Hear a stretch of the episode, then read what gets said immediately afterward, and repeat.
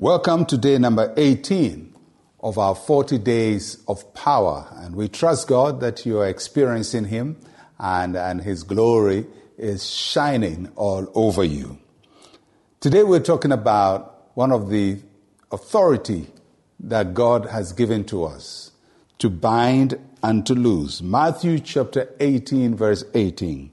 Assuredly I say to you, whatever you bind on earth will be bound in heaven and whatever you loose on earth will be loosed in heaven.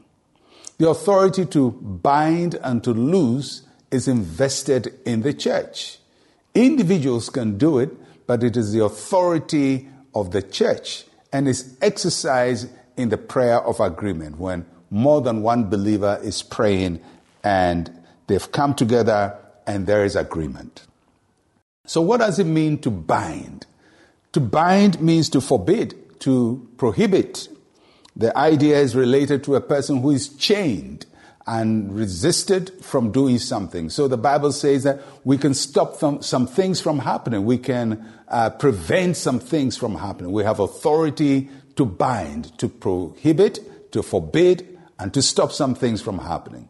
What does it mean to lose? To lose means to release, to allow.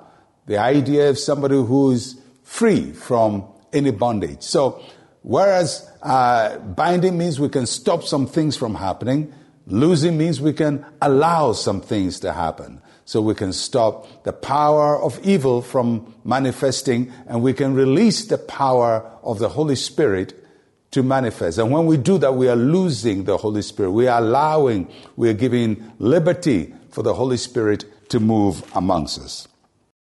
And many times Christians get scared of the power of evil spirits and spend a lot of time wandering, running away from evil spirits. But we can forbid evil spirits from operating and manifesting.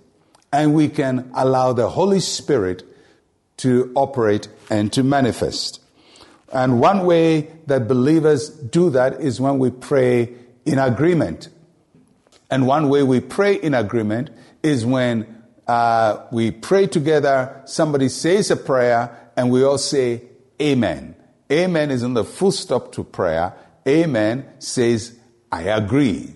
I am in line with you. So, although one person is praying, all those who say Amen have come into agreement with that one person. So, at that time, the prayer is not just about one person's prayer, the prayer is all the people who said Amen and their prayer.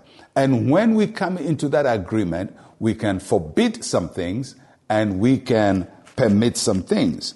So I can stand in agreement with you this morning, and in the name of Jesus, I bind and forbid every evil spirit from manifesting and operating in your vicinity, in your home, and in your surroundings. And if you agree, say amen to that.